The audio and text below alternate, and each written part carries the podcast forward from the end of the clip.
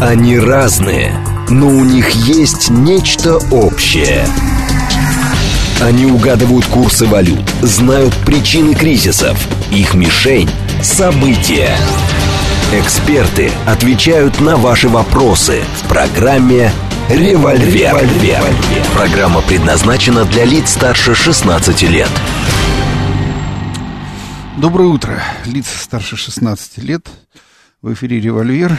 Э, я Владислав Шурыгин. Ну, работаю сегодня, можно сказать, с места Жени Волгиной. У нее, как бы сказать, э, семейные дела, поэтому она не может сегодня быть на месте. Соответственно, вот мои револьверы будем заряжать и будем палить во все стороны. Ну, как вы понимаете, я, как бы сказать, специалист узкого профиля, э, то бишь военный эксперт или военный журналист, э, можно даже назвать военкором. Кстати, одна из вещей, которая меня всегда смешит все последние месяцы, это такое некое возникшее искусственное деление о Э, как сказать, те, кто так или иначе информационно освещает все события специальной военной операции на неких чистых и нечистых, на неких правильных и неправильных, э, тех, кто имеет полное право освещать, тех, кто не имеет полного права освещать. Один, опять же, из таких э, терминов это военкоры. То есть вот военкоры это те, кто пишут из э, зоны боевых действий или так или иначе в ней часто бывает. Это вот становится как бы главным мейнстримом, то есть, э, точнее, главные ньюсмейкеры, то есть, в общем, вот только их и можно слушать. А тех, кто, в общем, пишет э, из Москвы, например, ну, как, допустим, сейчас Аз есть грешный, хотя, в общем, я за, это, за эти месяцы несколько, не раз был на Донбассе, ну, вот, и, соответственно, в этом случае э, даже не знаю, кому себя причислить. Вот э, их уже можно слушать или не слушать и прочее. На самом деле, друзья, это все полный бред.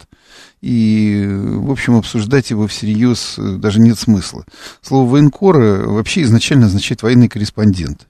Военный корреспондент, он э, исторически был, конечно, тот человек, который работает на фронте, но это были еще в те годы, когда, э, мягко скажем, на фронты выезжали там, там англо-бурской войны какие-то корреспонденты и там работали. С тех пор все изменилось. Э, военкор уже в мое время это был военный корреспондент, обычно с военным профильным образованием. Ну, допустим, как я со своим э, любимым и родным Львовским балетно-пулеметным училищем.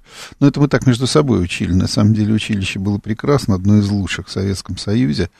И просто мы вот по принципу королей капуста, помните, почему на, на роман назывался именно так? Потому что там не было ни королей, ни капусты.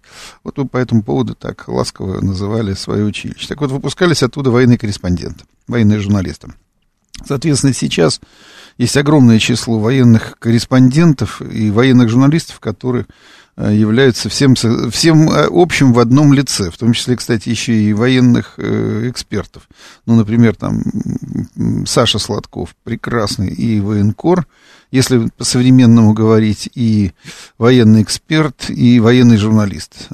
Э, Саша Коц, прекрасный военный журналист с чудесным языком, умеет писать, умеет анализировать и, да, находится в зоне боевых действий.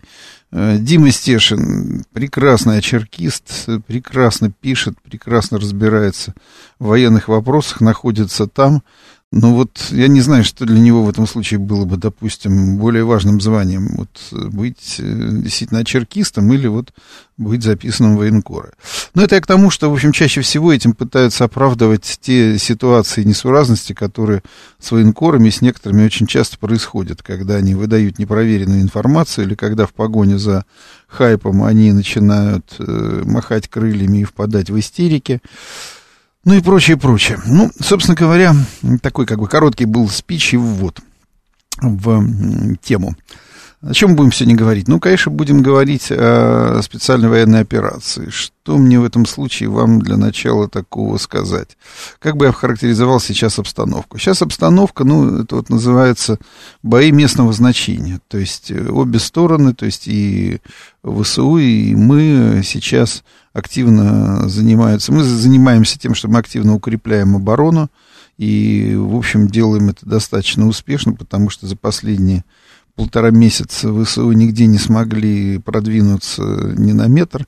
А ВСУ несут огромнейшие потери, то есть так средний, среднесуточные потери считаются там по разным дням от там, 270 человек там, до 400 сейчас.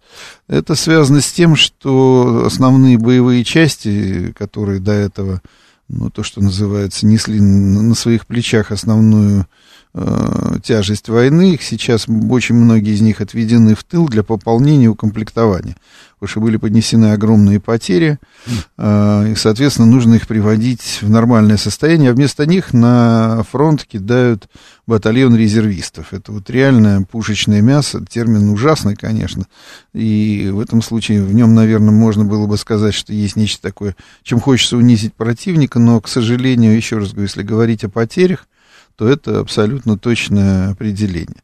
Здесь надо сказать, что Э, украинская армия с самого начала, с первого дня, взяла своей главной стратегией и тактикой это э, жесткую пехотную войну от обороны. То бишь, э, понимая, что по технике и по вооружению, особенно там спустя 2-3 месяца она не вытягивает, и, соответственно, нужно готовить большое количество резервов, чтобы попытаться как-то нанести русским э, серьезное поражение, было принято решение людей не жалеть. То есть, в общем, основной украинский принцип украинского командования в их ноу-хау заключается в том, что в известном такой фразе «циничная война все спишет». То бишь, если вдруг как-то получится так или иначе, но свести войну к нечто тому, что можно будет считать перебогой, проще говоря, победой, то все, все потери, все э, Э, жертвы, они будут не напрасно, они все будут списаны. То есть это будет гениальное проведение военной операции против огромной России, в которой, да, мы потеряли очень много людей, мылись кровью, но зато мы смогли. Если же перемоги не будет, то в этом случае, извините, я умудрился нарушить главное правило, заходя, и вы его услышали. Вот. Если же перемоги не будет, то, опять же, тогда уже и спрашивать не с кого будет, потому что разгромленная страна, там все будут разбегаться, и всем будет ни до чего. Это уже новому украинскому руководству придется отвечать народу на вопросы, почему за 9 месяцев войны э, количество убитых составляет больше 100 тысяч человек. И, конечно, в этом случае нужно понимать, что вот, э, эти вопросы отвечать будет э, крайне сложно. Так вот, Украина приняла решение, то есть как бы было взято за стратегию, это такая жесткая пехотная война, когда основная тяжесть была переложена на вот эти пехотные подразделения, которые насыщались э, там противотанковым вооружением, насыщались зенитно-ракетными средствами, и самое главное, их никто не считал. То есть нужно было загнать в окопы как можно больше людей, учитывая, что каждый человек, оказавшийся в окопе, сражается за собственную жизнь, со всем отчаянием такого человека.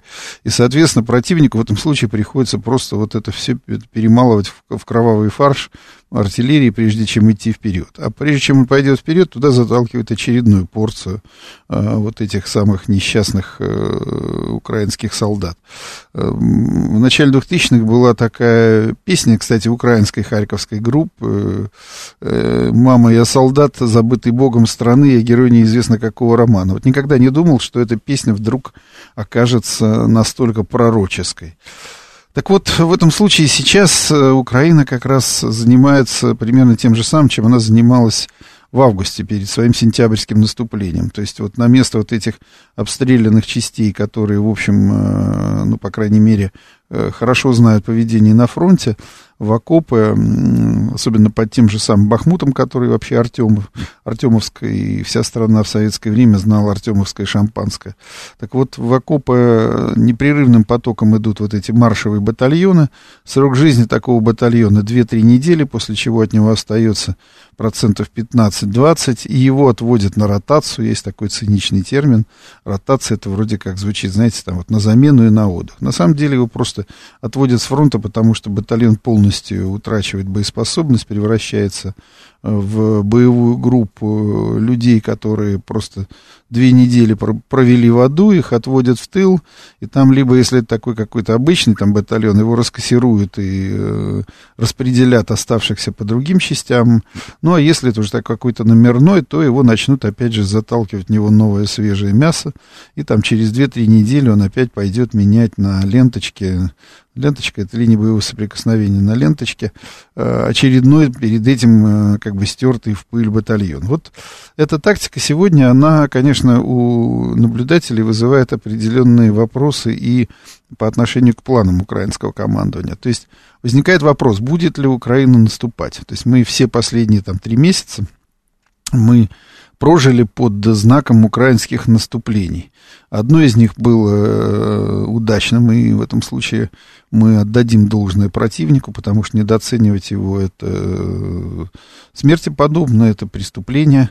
Поэтому, повторюсь, мы отдадим должное. Под Харьковом Украина провела очень удачное и достаточно мощное, масштабное э, контрнаступление. У него у всего есть, как вы понимаете, свои причины, и у успеха этого тоже есть. Напомню, что наступление, которое проводила Украина, оно, в общем, планировалось э, как классическое, то есть удар по двум направлениям, сходящийся, и который должен был в итоге привести к полному развалу фронта. И основной удар должен был наноситься и наносился э, в направлении Херсона. Но под Херсоном Украина получила сразу очень жесткий ответ. Она не смогла там продвинуться от слова никак. А вот под Харьковом удар провалился в пустоту, потому что к этому моменту вот эти вот леса под Харьковом, как их называют у нас в войсках, которые там сражаются, или называли, потому что мы сейчас на, другом, на других позициях, бесконечный Шервудский лес, а, он в итоге, будучи фактически на тот момент второстепенным направлением, превратился в такую тонкую красную линию. Но те, кто знает военную историю, знают эту такой э, термин, который относится к времен э, Крымской войны 1954-55 годов, в ходе которой, значит, в районе Балаклавы произошло сражение, которое англичане считают одним из вообще главных сражений в своей военной истории XIX века, э, о том, что якобы русские пытались прорваться на Балаклаву и последним рубежом. Перед ними стояли, значит, шотландские стрелки, которых было там так мало, что возник термин «тонкая красная линия». Хотя вообще, на самом деле, с точностью было все наоборот. Русские атаковали турецкую батарею над Балаклавой, смогли ее захватить, и э, известный такой товарищ из истории лорд Кардиган повел в, на них в атаку, чтобы отбить эту позицию, бригаду легкой кавалерии. Но это было такое абсолютно элитное английское соединение, в котором служили пэры, графы, лорды, кого там только не служило. И, в общем, он так провел, повел их в атаку, что в итоге бригада понесла просто огромные, ну, по тем временам чудовищные потери. Погибла куча лордов, куча пэров, куча, как их, ну, не будем заниматься рифмованием.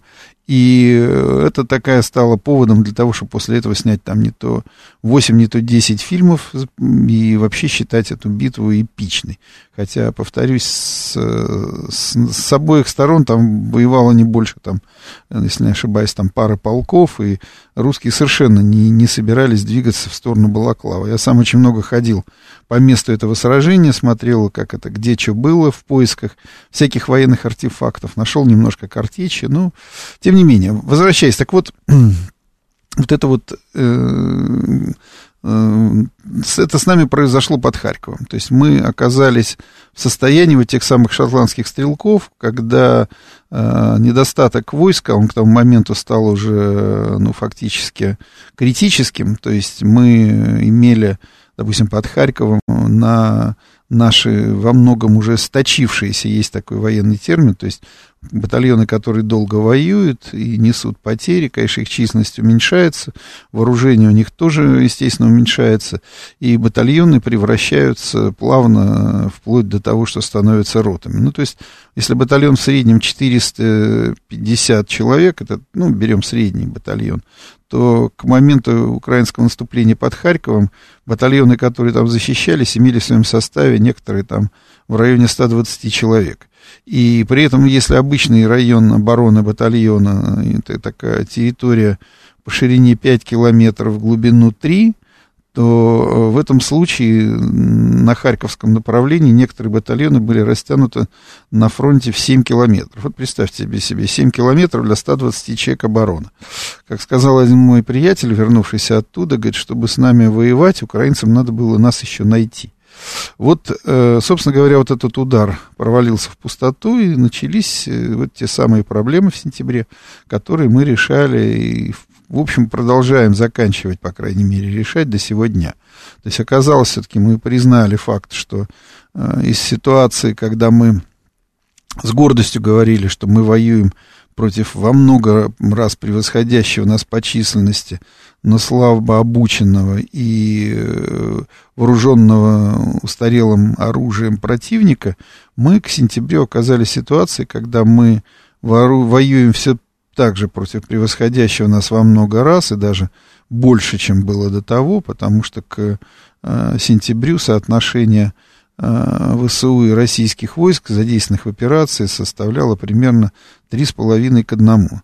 Э, и, прошу прощения, неправильно сказал. То есть, если брать в этом случае только соотношение по, ну, как бы сказать, по группировкам сухопутных войск, потому что у нас эта группировка на тот момент составляла где-то порядка 100, по-моему, 160 тысяч, по крайней мере, так, э, тогда такие цифры звучали, то Украина только на этом направлении сосредоточила больше 500 тысяч.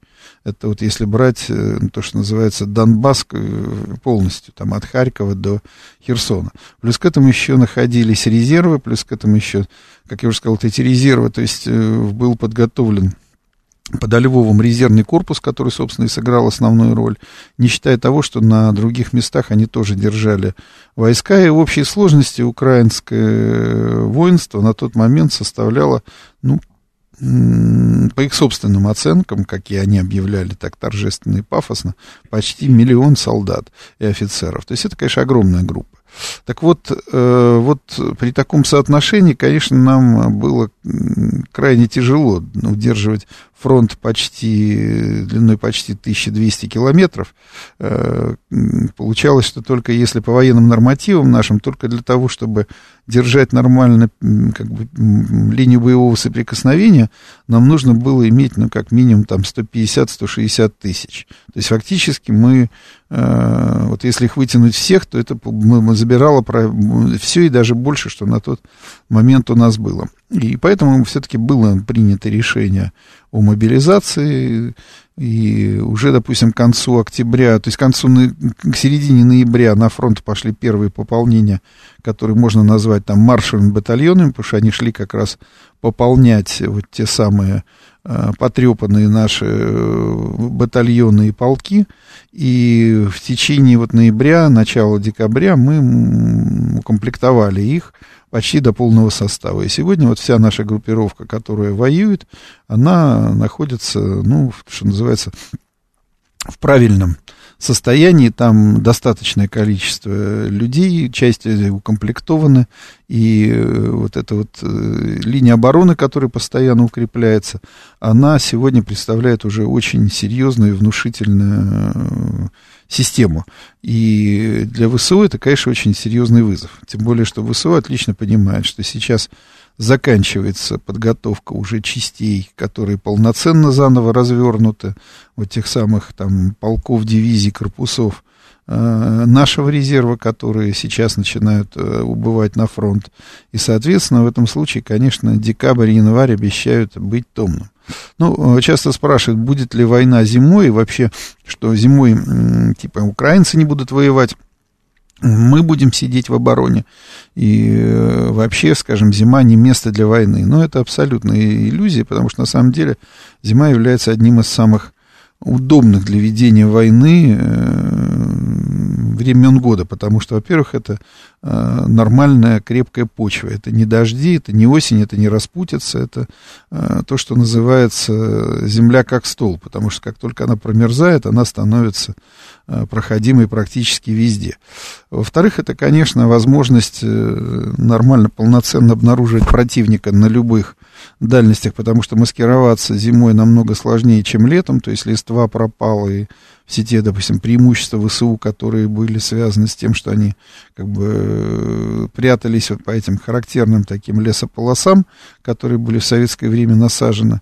Ну, вот, сейчас этого уже нет, потому что всем понятно, то есть уже по тем видео, которые сейчас выкладываются в сеть, видно, э, видно, что видно, что а, все это, как сказать, как на ладони. Поэтому вот для ВСУ стоит очень сложная задача. От них требуют, от Залужного требуют идти вперед. А, напомним, что в самом начале еще того наступления Залужный пообещал и проанонсировал выход к Черному морю а, в ходе этого наступления, а затем и к февралю вообще от выбрасывания русских э, с тех территорий, которые они э, заняли. Соответственно, в этом случае, опять же, политические резоны требуют от них идти вперед, но э, его как бы оценка как полководца, она, конечно, говорит о том, что это все больше становится авантюрой, за которой придется за который придется заплатить огромной крови, не получив с этого ровным счетом ничего. Э, в помощь Залужному, конечно, работает огромная система НАТО. Э, натовская разведка, которая непрерывно, что называется, сканирует и отрабатывает и просчитывает все варианты. Ну, достаточно сказать, вот мы там видим хаотичные такие атаки в ВСУ, которые мы все время, так сказать, иногда даже наши некоторые товарищи любят подтрунивать, что вот опять хохлы полезли, опять получили. Надо понимать, что на самом деле это не совсем так. Да, хохлы э, полезли, да, хохлы получили, но все эти атаки, все эти движения, они все непрерывно анализируются, они попадают э, в автоматизированные системы управления НАТО, где э, как бы, каждый каждое такое движение э, разбирается, выясняется, на какую дальность они смогли пройти, кто им здесь противостоял, какое количество снарядов русские выпустили, насколько на этом направлении точна их артиллерия, насколько быстрая реакция командования. То есть идет все равно нащупывание и прощупывание той точки, которую можно попытаться вложиться всей своей мощи, чтобы все-таки как-то прорвать. Поэтому относиться надо к этому очень серьезно. Но я думаю, что командование у нас сейчас все-таки новое, и и хочется верить, не, не давая больших, как это говорят, авансов, потому что это никогда не нужно делать, особенно в военном деле. Но, тем не менее, есть э, ощущение, что мы тоже отлично это понимаем, и мы тоже готовимся. Поэтому вот э, такая тяжелая зима нас ждет, э, можно сказать, без всякого сомнения. Ну, вот еще несколько минут есть до Э, новостей, потом мы обязательно с вами поговорим уже непосредственно в прямом контакте, будем принимать звонки. Надо сказать, опять же, вопрос о том, с кем мы воюем, в том, что у нас теперь нет тыла. И я говорю даже не о том, что там Украина смогла там старыми советскими, но хорошо очень модернизированными БПЛА реактивными типа Ту-141 допилить их до боевого уровня и дотянуться до наших аэродромов в глубине России. Но просто нужно понимать, что на сегодняшний момент каждый квадратный метр нашей территории, повторюсь, каждый квадратный метр нашей территории, он обновляется э, с точки зрения разведывательного просмотра спутниками каждые два часа. То есть каждые два часа, каждый метр э, в этом случае проходит натовский спутник, и они имеют информацию практически о любых наших перемещениях, о любых наших стройках, о любых наших Э, скоплениях техники, о чем угодно. То есть каждые два часа. А на направлениях, которые для них стратегически важны, там, ну, то есть в районе боевых действий или там, допустим, каких-то объектах, заводах, это и вообще идется непрерывно, 24 часа в сутки. Поэтому вот иллюзия о том, что вы вот сейчас сидите, допустим, там в теплой Москве или даже, может быть, там кто-то слушает нас из другого города, и ему кажется, что он очень далеко от фронта, то да, от ЛБС, вот от линии боевого соприкосновения вы далеко но непрерывно над вами находятся разведывательные средства нашего противника, которые постоянно все это учитывают, постоянно ведут наблюдения, постоянно э, пытаются прощупать, найти что-то такое, почему можно воздействовать. Сейчас мы уходим на новости, потом вернемся. Они разные, но у них есть нечто общее – они угадывают курсы валют, знают причины кризисов. Их мишень – события. Эксперты отвечают на ваши вопросы в программе «Револьвер». Так, друзья, продолжаем револьвер. Пока тут вы общались с рекламой, с новостями, мы как бы их перезарядили.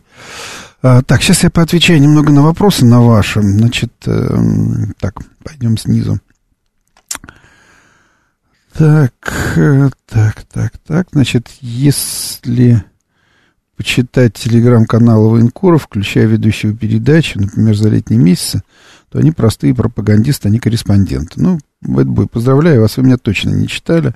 Об угрозе наступления я писал как минимум с июля и э, объяснял, что, в чем наша опасность и что может произойти. К сожалению, иногда очень плохо и грустно быть Кассандрой. Поэтому вы хотя бы так немножко разберитесь с темой. Кстати, не один я, очень многие предупреждали о тех проблемах, которые наползают и надвигаются. Ну, есть, такая, есть такой комплекс Кассандры, как вы помните. Была такая э, слепая предсказательница, которая очень точно предсказывала, но ее никто не слышал. Что за комедия со Стрелковым? Знаете, я не знаю, друзья. Я, в общем, честно говоря, Стрелкова не отслеживаю. В какой-то степени я был, в общем, ну, даже, скажем, так правильно рад, что ему дали возможность отправиться на фронт, потому что он туда рвался. И, в общем, я считал, что любой человек имеет право отдать свой долг родине и защищать. Но то, что он вернулся, я думаю, он сам расскажет, как, чего и почему. Так, получается, так, ваша риторика, так, э, Ваша риторика не меняется уже 9 месяцев. Мы сдали три области, ушли из Херсона. Вы все продолжаете говорить, что на Украине воюет пущенное мясо. Вы знаете, не я говорю. В этом случае мне можно не верить, как говорил один известный персонаж 17 мгновений весны. Но можно говорить, допустим, поверить одному из главных советников, то есть одному из главных союзников и, так сказать, поддержателей Украины, э, гинекологу, мадемуазель, то есть мадам э, фон дер Ляйен, которая не далее, чем на прошлой неделе, взяла и проговорилась о том, что потери ВСУ только убитыми составили 100 тысяч. Так что вы можете посчитать, если разделить 100 тысяч на то на, на количество дней, то получается, что среднесуточные потери где-то там больше 300 человек. Если я не ошибаюсь, ну там уточните, напишите, я скажу сколько. Хотя надо понимать, что это очень лукавая цифра, я имею в виду среднесуточные потери, просто потому что бывают дни и недели, когда потери, скажем, там более-менее не очень большие, а бывают э, дни, недели, когда потери зашкаливают. По крайней мере, вот как раз прошлый август, перед тем, как Украина начала наступать, чтобы все-таки накопить вот эти резервы, чтобы полностью все а, подготовить, они вот заваливали как раз этим самым пушечным мясом фронт, и среднесуточные потери на протяжении почти месяца, а то и больше, составляли больше 500 человек убитыми, понимаете? Я напомню, что, например, среднесуточные потери а, Красной Армии в Великой Отечественной войне составляли примерно две тысячи человек в сутки. То есть это вот по всему огромному советско-германскому фронту. Ну, повторюсь, лукавая цифра, но тем не менее вы можете э, сравнивать. То есть э, две тысячи человек в сутки э, по погибших, имеется в виду, красноармейцев э, по всему фронту советско-германскому и 350-400 человек в сутки несут ВСУ. Поэтому, да, это пушечное мясо. С этим ничего не поделаешь. И, не знаю, Залужному правильнее бы э, сделать э, э, кличку, знаете, бывали там Суворов, Рынниковский или там, там много у нас было генералов с разными такими почетными наименованиями. Вот Залужному нужно делать такой, такую присказку Залужный, называется «Мясник Бахмута». Понимаете, вот бахмутский мясник — это вот про Залужного. Поэтому, повторюсь, да, ВСУ избрала себе такую тактику. Мы ей не то, что ничего не можем противопоставить, но единственное, что мы делаем, мы в этом случае этой тактике противоставляем то, что называется наше умение, нашу артиллерию. Все это заканчивается огромными потерями. Так, почему мы начали СВО силами в несколько раз меньшими, чем у противника? Ну, за этот просчет должен кто-то нести ответственность. Я думаю, что после окончания боевых действий все все получат, всем сестрам раздадут по серьгам. Это всегда так делается после окончания любой войны. И тем не менее, почему? Потому что действительно был допущен очень серьезный... Ну, знаете, здесь опять же надо понимать, что тут уже с весны позапрошлого года шла гонка за время, потому что всем было понятно, что войны уже избежать невозможно, и э, война будет, и кто к ней будет лучше готов, тот, э, собственно говоря, одержит верх. Э, НАТО и США начали просто бешеными темпами накачивать Украину, а предыдущие 8 лет они ее как бы выстраивали по своим стандартам, обучали, подготавливали, и было понятно, что за год-два они эту армию превратят э, в лучшую армию Европы.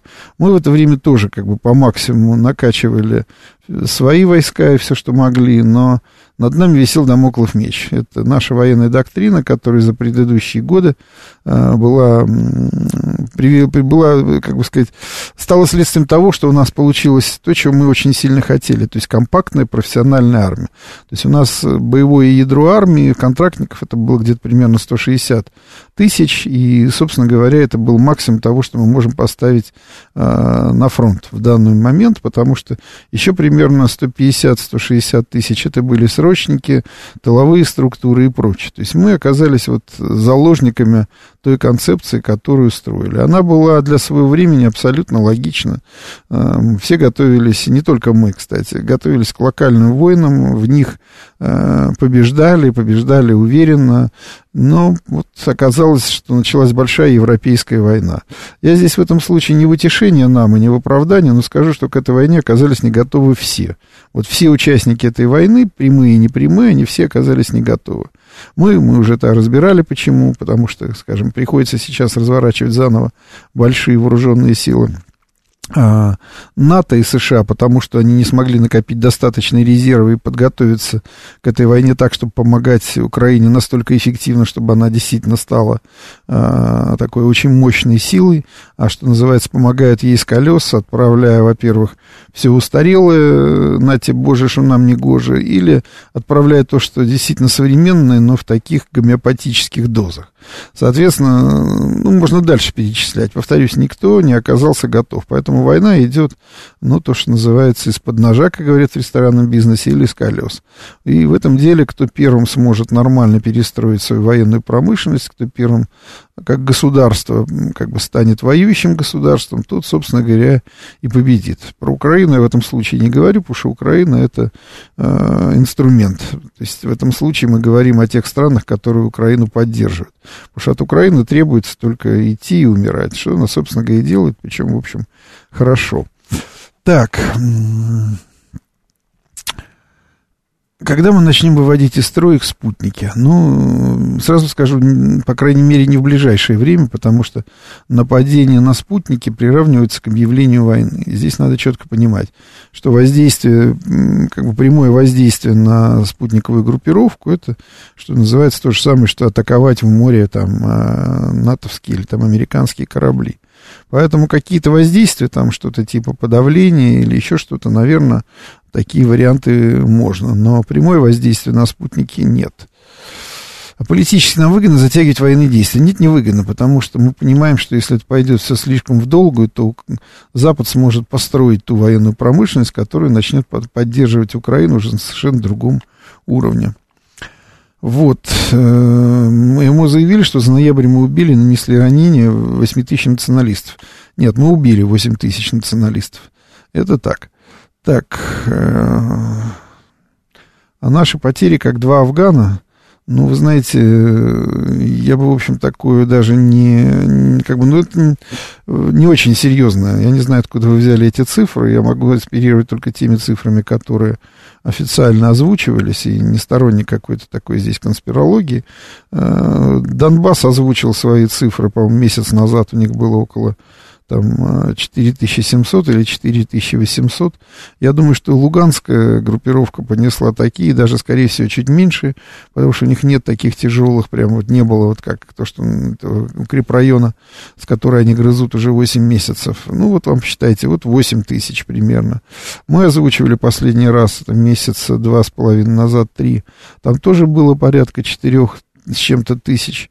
То есть где-то вот на тот момент это было 12 тысяч погибших. Я думаю, что если сейчас мы скажем, что их около 15, то, наверное, где-то будет э, рядом. Поэтому ни о каких двух афганах речи не идет. Более того, наши враги, э, которые очень заинтересованы посчитать все наши потери, на одном из своих телеграм-каналов и сайтов, они начали вести подсчет всех наших погибших по тем объявлениям, которые идут. Ну, имеется в виду некрология, какие-то информации в соцсетях, то есть выкладывать а, ну, они взялись так с пафосом выкладывать только подтвержденные потери. Так вот, они вообще где-то толкутся там в районе, если брать по России чисто, то где-то в районе 6 тысяч. Ну, я не помню, сейчас точно я последний месяц не отслеживал, но это вот то, что они смогли насчитать вот прям вот категорически. Потом, правда, взялись сами себя опровергать, что мы там кого-то не объявляем, каких-то сирот не объявляем, или у кого-то нет денег на то, чтобы, э, скажем, опубликовать какой-то некролог, хотя это, в общем, конечно, не так. Тем не менее, поэтому никаких двух Афганах нет. Так, Бахмут, Авдеевка и Маринка – это современные брестские крепости, которые могут сражаться в осаде целый год. Да, это огромные крепости. Вы просто не очень понимаете. Точка Бахмут, Авдеевка и Маринка – это не просто там маленькие села. Вообще, это каждый из них является городом. И все они между собой связаны единой системой обороны. Фактически это единая такая огромная современная 21 века фортификационная линия обороны или линия сооружений, или назовите ее сверхкрепостью, по фронту примерно 30-40 километров, э, там до 50, но сейчас мы их уже там подрезали, там, например, там отрезали пески, и в глубину на 25-30 километров. Вот это вот такая огромная-огромная система, которую, да, очень тяжело э, очень тяжело на самом деле э, штурмовать, и нужны для этого огромные ресурсы, и, в общем, они тратятся, и тем не менее все это очень медленно. Но я здесь скажу одну главную вещь, которую, может быть, нужно было сегодня сказать уже. А, проблема в том, что мы сейчас пока не можем вырваться из навязанной нам, а, как бы сказать, э, траектории войны. Вот эта вот пехотная война в стиле начала 20 века, стратегическая оборона, это непрерывный Верден, это то, тот ужас, который, в общем, мы должны с ним заканчивать. Еще Вторая мировая война показала, что для преодоления таких вот сверхукрепленных линий обороны существует эффективный, высокоэффективный инструмент. Это механизированные ударные соединения, которые когда-то в первыми как бы изобрели и показали, что это такое немцы в начале Второй мировой войны. Потом этот инструмент мы у них, что называется, перехватили, переформатировали, сделали его еще более эффективным. И с помощью этого, этих инструментов, или точнее этого инструмента, мы потом взяли и уничтожили Германию, э, э, которая на тот момент, напомню, была самой сильной, самой мощной армией мира. Так вот, мы должны уходить вот от этой тактики непрерывного э, противостояния в крепостях. Нам нужно восстанавливать нашу численность нашей армии, сделать ее снова массовой армией, формировать в ее составе ударные соединения и сводя их вот в такие механизированные ударные соединения с разных направлений, или точнее на разных направлениях, вести активные наступательные боевые действия. То есть сейчас все сосредоточилось на Донбассе. Там находится 70% сил ВСУ, там находится половина наших э, резервов всех и сил. И нужно в этом случае ВСУ раздергивать. То есть нужно наступать. Ну, я говорю, знаете, это раздела очень легко рассказывать, если бы я был директором. Так вот, конечно, нам нужно еще одно направление, которое как минимум угрожает отрезать Украину от линии снабжения Запада и, соответственно, заставит их перебрасывать туда огромные силы. Нам нужно еще одно направление, которое будет угрожать Киеву, угрожать Харькову, и, соответственно, в этом случае потребует еще их раздробить силы. То есть вот только так, растаскивая вот эту всю группировку по частям и э, наступая на, пол, на полную глубину, как, кстати, мы это делали в первые дни, просто мы вот как бы в первые дни пошли, но тогда, когда нужно было усиливать и вводить вторые эшелоны, третьи, у нас их просто не оказалось. Но, тем не менее, основной успех, который был достигнут, он достигнут был именно в эти дни. Вот это то, чем мы должны заниматься. Так, почему мы не используем напалм при штурме укрепрайонов? Ну, напалм сейчас вообще не используется. Мы для этого используем э, наши замечательные буратины и прочие наши огнеметные системы, которые очень эффективно себя показывают. Намного эффективнее, чем у напалм. Так,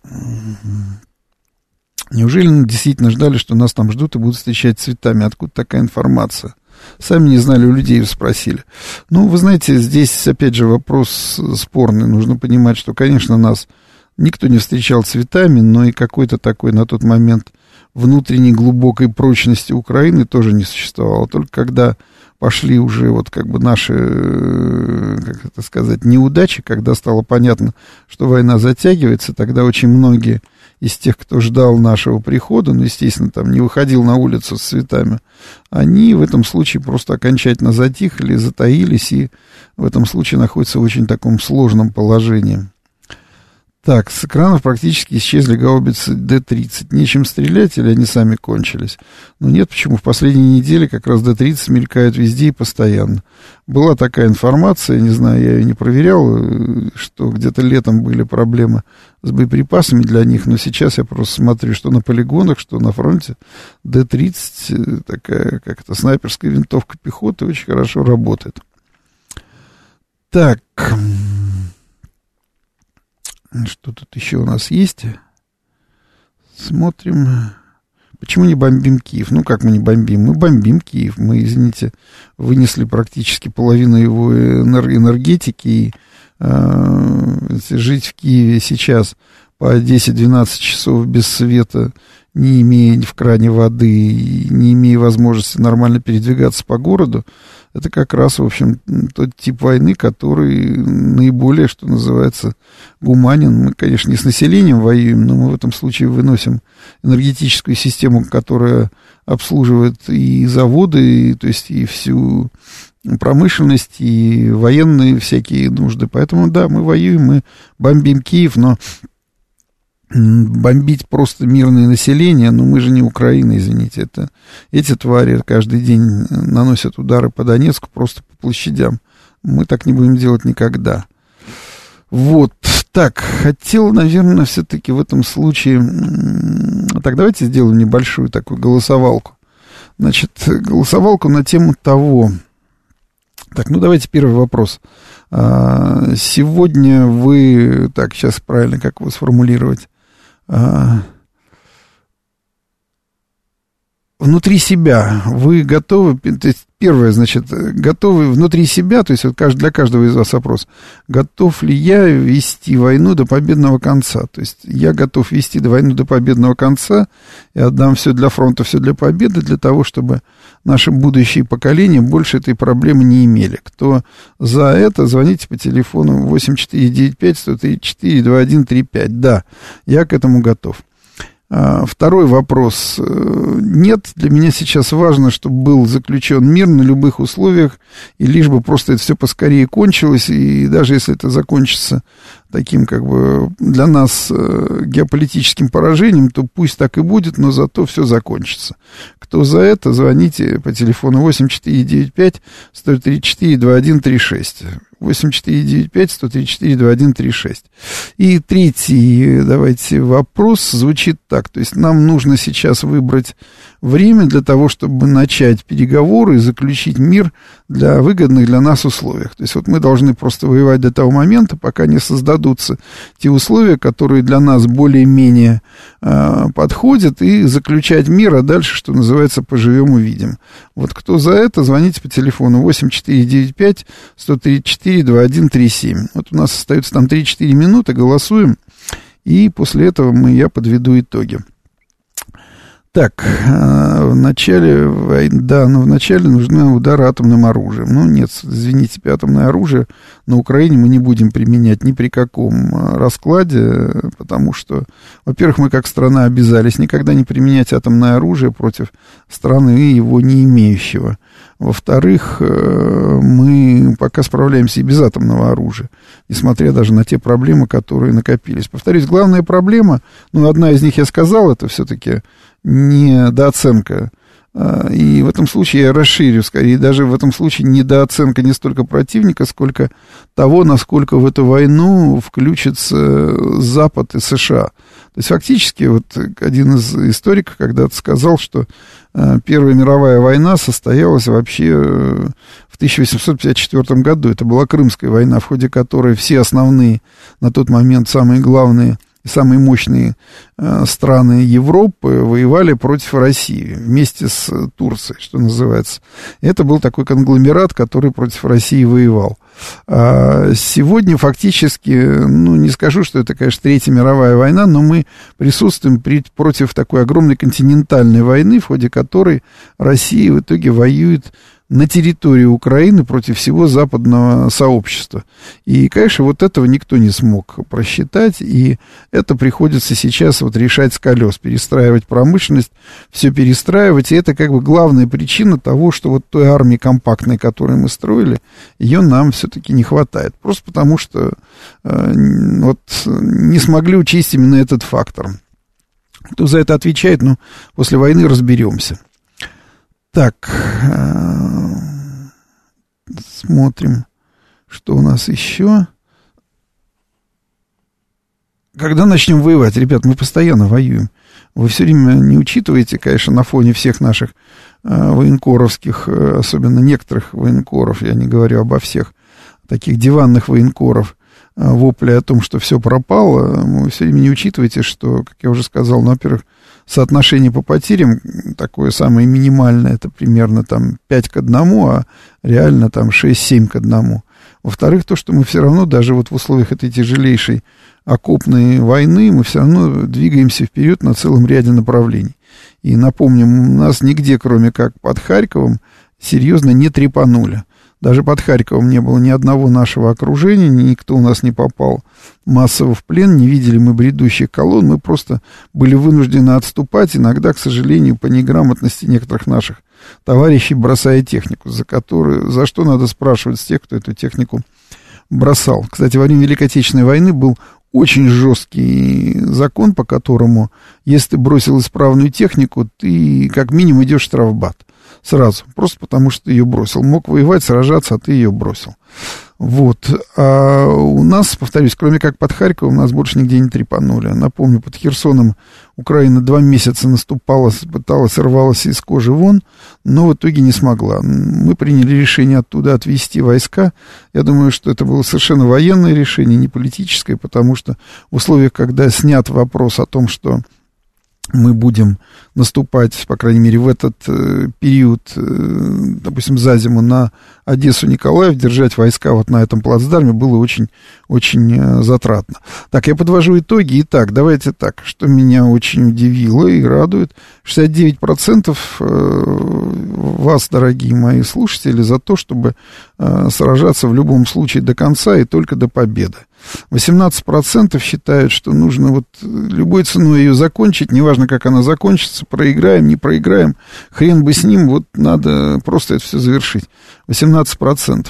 И 13% за то, что нужно вести войну и вести боевые действия до момента, когда э, возникнет нормальная для нас ситуация, чтобы начать вести переговоры и все это завершить. То есть война до, за, за некую такую ну, то, что называется, реперную точку, на которой можно все-таки все это дело закончить. Ну, вот это то, как мы сегодня думаем. А, через две недели мы с вами опять увидимся. Я думаю, что уже будем опять э, вместе с нашей очаровательной ведущей. Ну вот, ну а сейчас давайте всего доброго, удачи. К сожалению, не удалось поговорить, но видите, как-то вот навалилось всяких новостей, информации, пока все пересказал, вот уже и час пролетел. Сейчас я передаю слово новостям, и всего доброго, до встречи.